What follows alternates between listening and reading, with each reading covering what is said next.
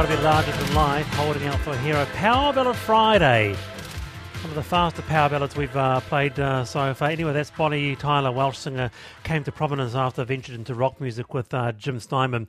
Uh, and uh, she wrote It's a Heartache and Total Eclipse of the Heart, uh, among the best selling singles of all time.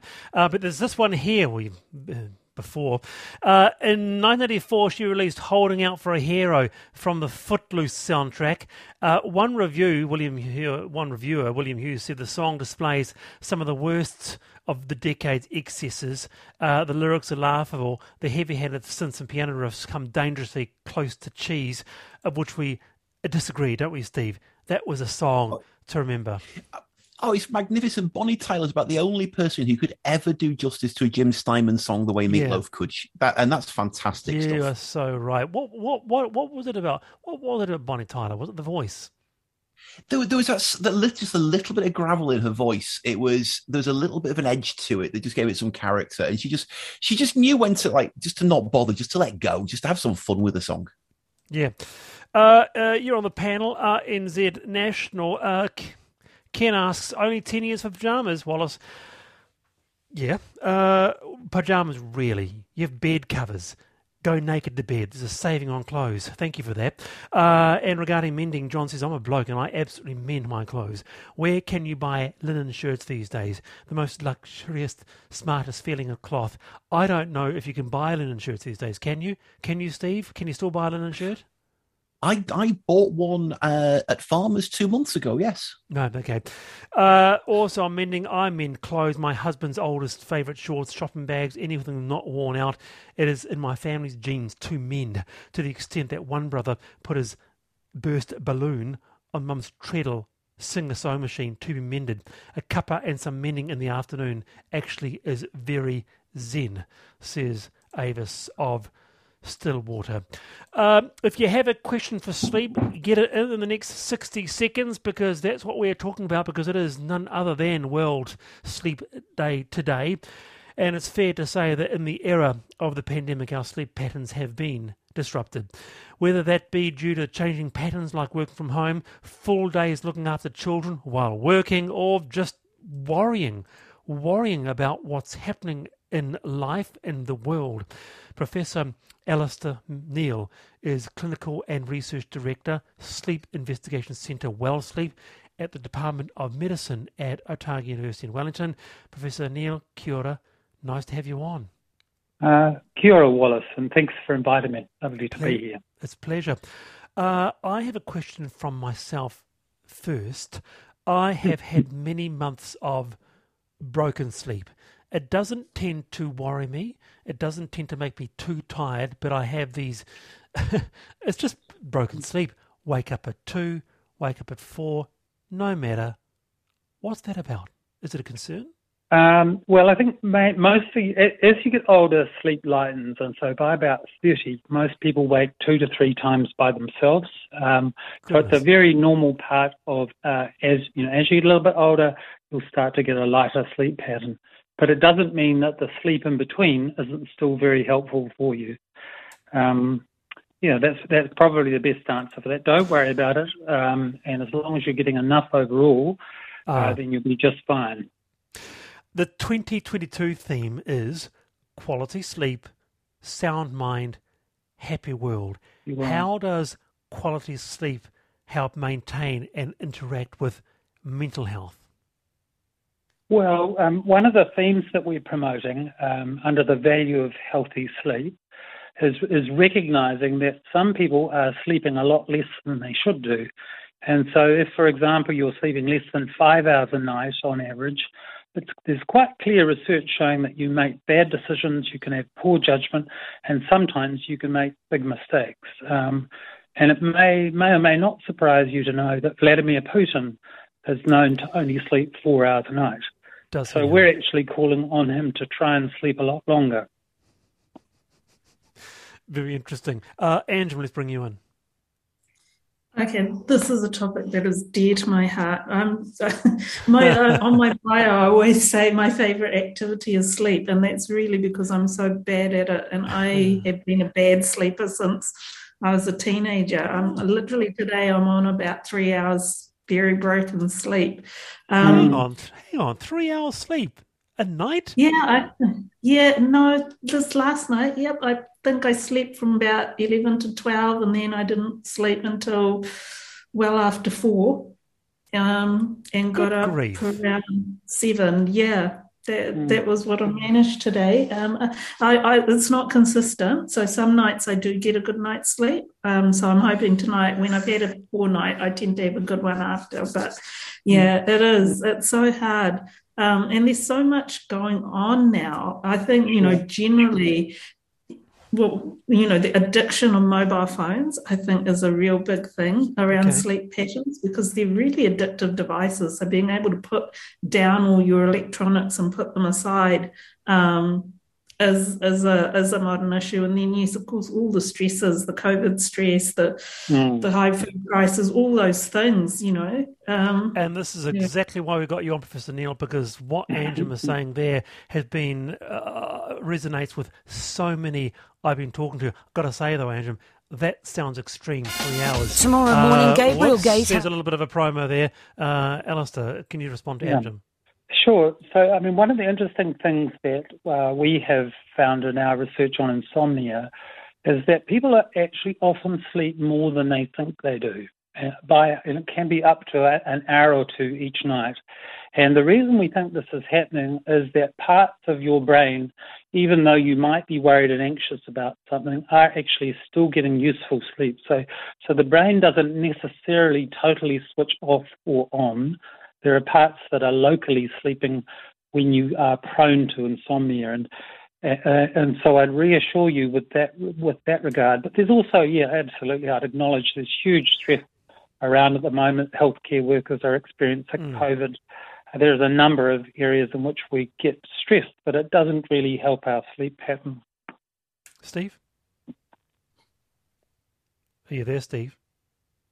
Not on the sleep. No.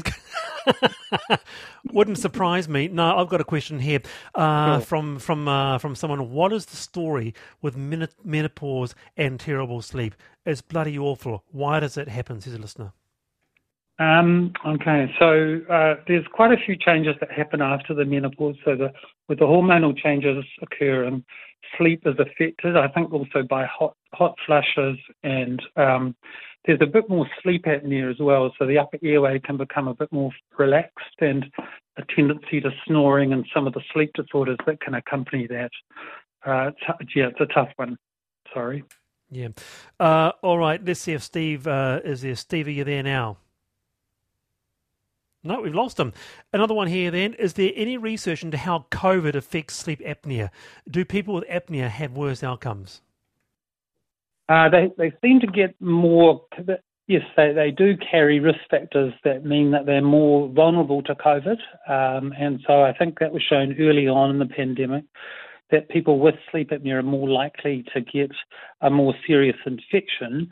Uh, but their treatment, which is, if they're on a good treatment like a CPAP therapy, that probably helps mitigate against that. So you know, if you have sleep apnea and get COVID, then you should look after yourself in the usual way and you should be just fine. I mean, you, you, I think the other thing we've found is that sleep apnea sufferers should respond pretty well to vaccination, just as we all will.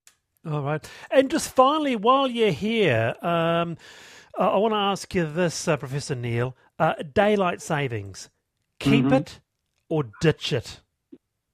I think you have to ask the community what they want because it, it'll depend on where you are and what those communities are doing. I think um, I'm in favour of it if it works well for communities, but it does throw around your circadian rhythms. Oh, oh it does? Yeah, Anjum, what do you think? Yeah. Well, just, uh, just yeah. Uh, I, literally, I can deal with jet lag, but that one hour, I never catch it up. And it's not till we go back that I feel like, right, yeah, we're back to normal now. Like, I think it doesn't get all the benefits that, that, that it's touted, and I'd be happy to get rid of it. Mm. Yeah, no, I know there's a bit of a move afoot to do that. Um, I, I, was also interested, uh, Anjum, in your comments on the on the homelessness situation because I think that's a real sleep issue there as well because mm.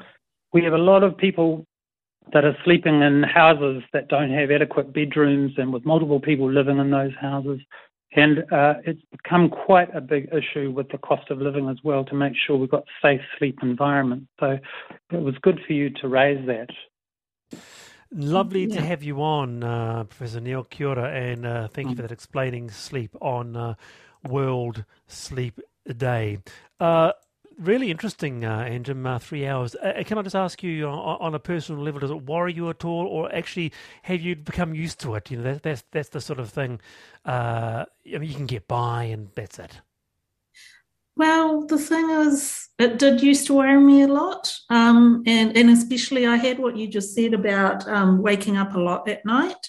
Um, and then someone said to me, well, but maybe that's just your body's rhythm and, and your body is giving you what you need. And I and I thought, well, that's a nice way to think about it. Maybe I just have to mm. relax into this is what my body does and do the best I can and look after myself. And on days of low sleep, give yourself the breaks and the 10 minute lie downs or whatever you yes. can. You know? Yep. Um, so yeah, I, I, I guess I do learn to adapt around it. Mm-hmm. You're on the panel, uh, it National, Anjum Rahman and Steve McCabe. Uh, but we just lost Steve, actually. He will be back hopefully very, very soon. Um, but a lot of you are saying to me, look, uh, Wallace, uh, ditch the pajamas in bed uh, and um, just, uh, you know, wear nothing. Uh, kia ora, Wallace. I agree with those who spend nothing on pajamas. Uh, nude snoozing is the way to go. Also, my mum's family name is Sleep. Never had any real problems getting rest. I like wearing pajamas to bed, and that is uh, where I will stay. It is uh, 13 to 5, the panel uh, RNZ National. We've all been digesting the issue of making public transport half price since the government announced it. The government said it'll cost between uh, 25 to 40 million dollars to cut public transport ticket prices in half for three months, and it's led to the notion of what it would cost to have a fully funded public transport system in the super city. Some costings have put it at an additional 200 million dollars per year, albeit those are COVID era numbers. And some cat on Twitter said, uh, if public transport is free, then why isn't it free for me to fill the 80 litre tank of my Ford Ranger, New Zealand's most popular new car? With us is Matt Lowrie for the Greater Auckland Transport blog. Matt, kia ora. Kia ora, was. This is a fair point, isn't it? If you're going to give free public transport, fill this guy's Ford Ranger. Well, I mean, public, the whole point of, of, having public transport is to give people very other options rather than, than um, sitting in traffic and and and com- contributing to congestion and, and emissions. So.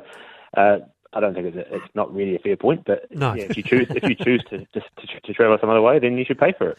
Firstly, what did you make of the the, the decision to make public transport half price for three months?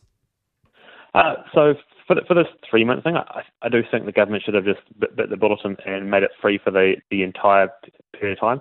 There's a couple of reasons for that. One of them is it, it'll be faster to do. So Auckland Transport and uh, the Greater Wellington Regional Council, who run buses down there, have both said it's going to take quite some time and it's going to be quite challenging to, to get their systems changed to enable that half price public transport in time. Um, yeah, for, for, the first of April. And if we went for a free option, we could just turn the turn the machines off tomorrow and have have it free from now. Yeah.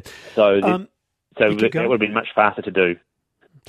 Can I, I want to ask you this? Can a city as large as Auckland, super city, 1.6 million people, realistically sustain a free public transport system. Now the discussion is out in the open. Uh, people are seeing this as a real opportunity to have the, have a real corridor around uh, what would actually free public transport look like. So I want to ask you, could a city as large as this do it? Because some cities overseas, smaller cities, Luxembourg, for example, have done it.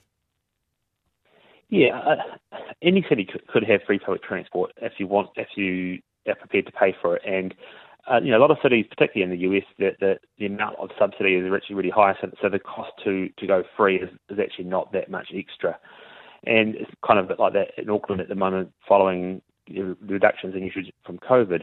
Uh, the challenge is going to be long, particularly long term, is how do we make sure that we that we have good good service. So that one of the things we don't want to do is have make the make the service free, then so many people want to use it that you sit there waiting at a bus stop for you know five you know five buses go past completely full because it's so popular. Ah. And and so you've got to be able to have a plan and funding to provide more services and, and you know, better frequencies and all, all those sorts of things and, and and new services as well. And so some of the cities that have put in place free public transport have had troubles with not being able to fund expansions to their system. And I see. Uh, that's something that, that we have to have up front. So we're looking around about uh, the full costs could be about three hundred and twenty million dollars a year, three hundred and fifty million dollars a year. Um, let's see if it's worth it. What do our panelists think on that? Anjum, you first on this. Um, yeah, I, I mean, I think yes, it's good to have it free, but um, I live in Kirikiriroa, Hamilton, and my thing is we need better public transport.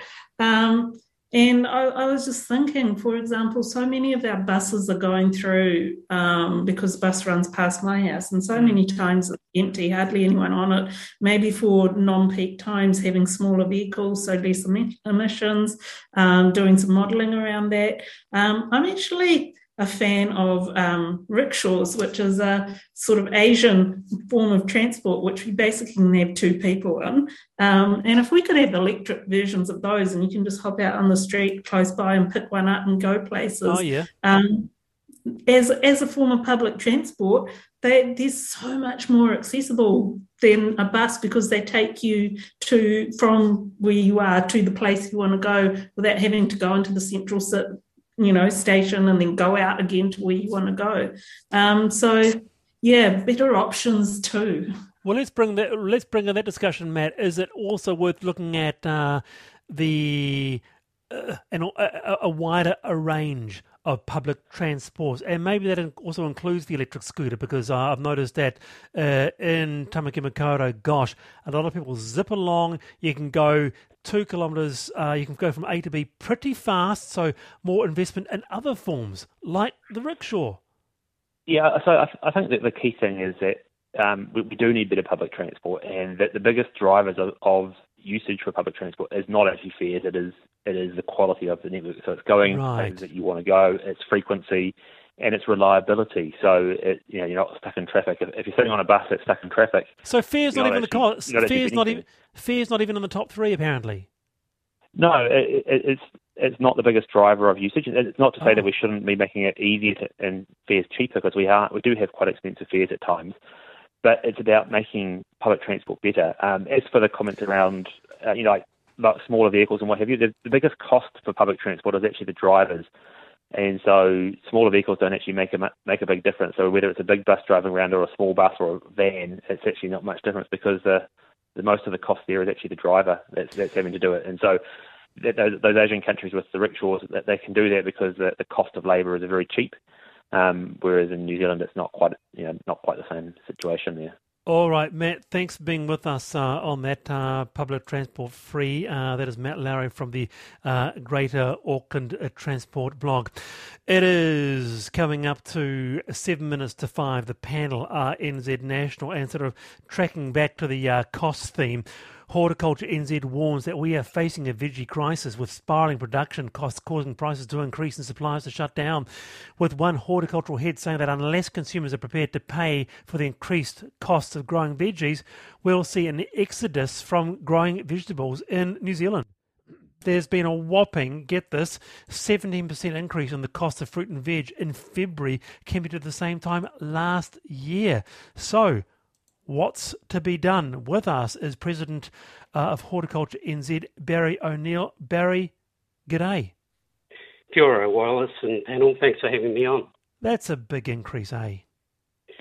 Yeah, it's a big increase, but if you look at the last 10 years, the price of vegetables has basically been static, apart from seasonal variation when um, crops are at a, at a higher volume. And we eat about 2,000 tonnes of fresh fruit and vegetables a day. Um, and um, the, some of that 17% increase is related to weather events which Yes. have you know impacted on the costs costs of lettuces, etc. But the basic problem we've got here is grower costs are skyrocketing, and the grower returns aren't keeping up. And so, um, if we go down this track, ultimately we will have more and more growers exit uh, growing vegetables. So I think in the 70s we had about 3,000 growers. Now I think we're down to about 800.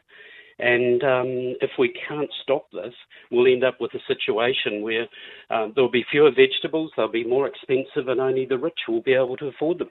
3,000 grow, veggie growers in the 70s, 800 now, far bigger population. Did you hear that, Steve McCabe?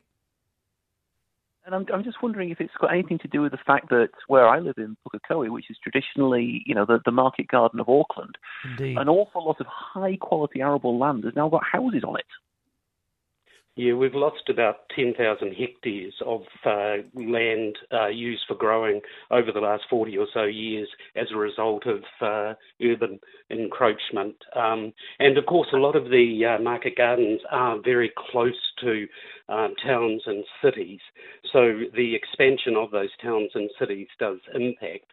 Um, but we, we still have a, um, sufficient land to grow on, but just the growing costs, and, and whether that's the cost of uh, uh, seed or fertilisers doubled in the last two years, labour costs have gone up, and diesel costs, of course, have gone through the roof. And so it's just becoming uh, really, really hard to grow uh, vegetables and make an economic return. Anjum. Yeah, you know what I was thinking about when we first came to New Zealand in 1972? The government used to set the price for bread and milk and maybe butter, and then we'd sit there every budget round waiting to hear what would happen with the prices. And actually, you know, and it must have been because government was subsidising some of these products or smoothing out the, you know, variables of, of price. I mean, I would love to go back to something like that where we actually had um, had set prices and that the growers weren't out of pocket because government were picking up you know those variation and making sure that people could earn a decent living um, because i know you know we've talked about removing gst from veggies but the thing is unless that removal is tied to a clause that the full price must be passed on by the retailer you're not going to have the impact. Like the petrol cut that we've just seen, there are a lot of um, petrol stations that aren't passing on that full cut. Good grief. Barry, have we got to the stage where we're talking about price controls? Um, not sure about price controls, but I think there's a lot of things that the government can do to support growers. So, um, you know, the costs that uh, consumers pay in the supermarket, of course, the, the growers don't get a fraction of that. So, a $15 bag of spuds, the grower will get about five bucks. Um, and, uh, you know, a, ridiculous price of cauliflower at $15, growers will only get six or so dollars for that. So um, the growers are not getting the, the full pass on through the uh, retail chain of uh, what the value of that product is. Um, I welcome the uh, Commerce Commission's review of the supermarket duopoly to try and ensure that we've got a fair uh, deal for growers in there, so a code of contact and a regulator um, are going to help, I think, there. Uh, All right, Barry. And, we're up against the news, but I appreciate your time and thank you for those thoughts. For now, though, Anjum Rahman and Steve McCabe, you've both been wonderful. Thanks for being with us on Friday. Kia ora. And thanks for big, having us. Yeah, pleasure, Anjum. Big thanks to Sam Hollis for putting the shows together. I'm Wallace Chapman. I am back Monday, 3.45. Stay listening.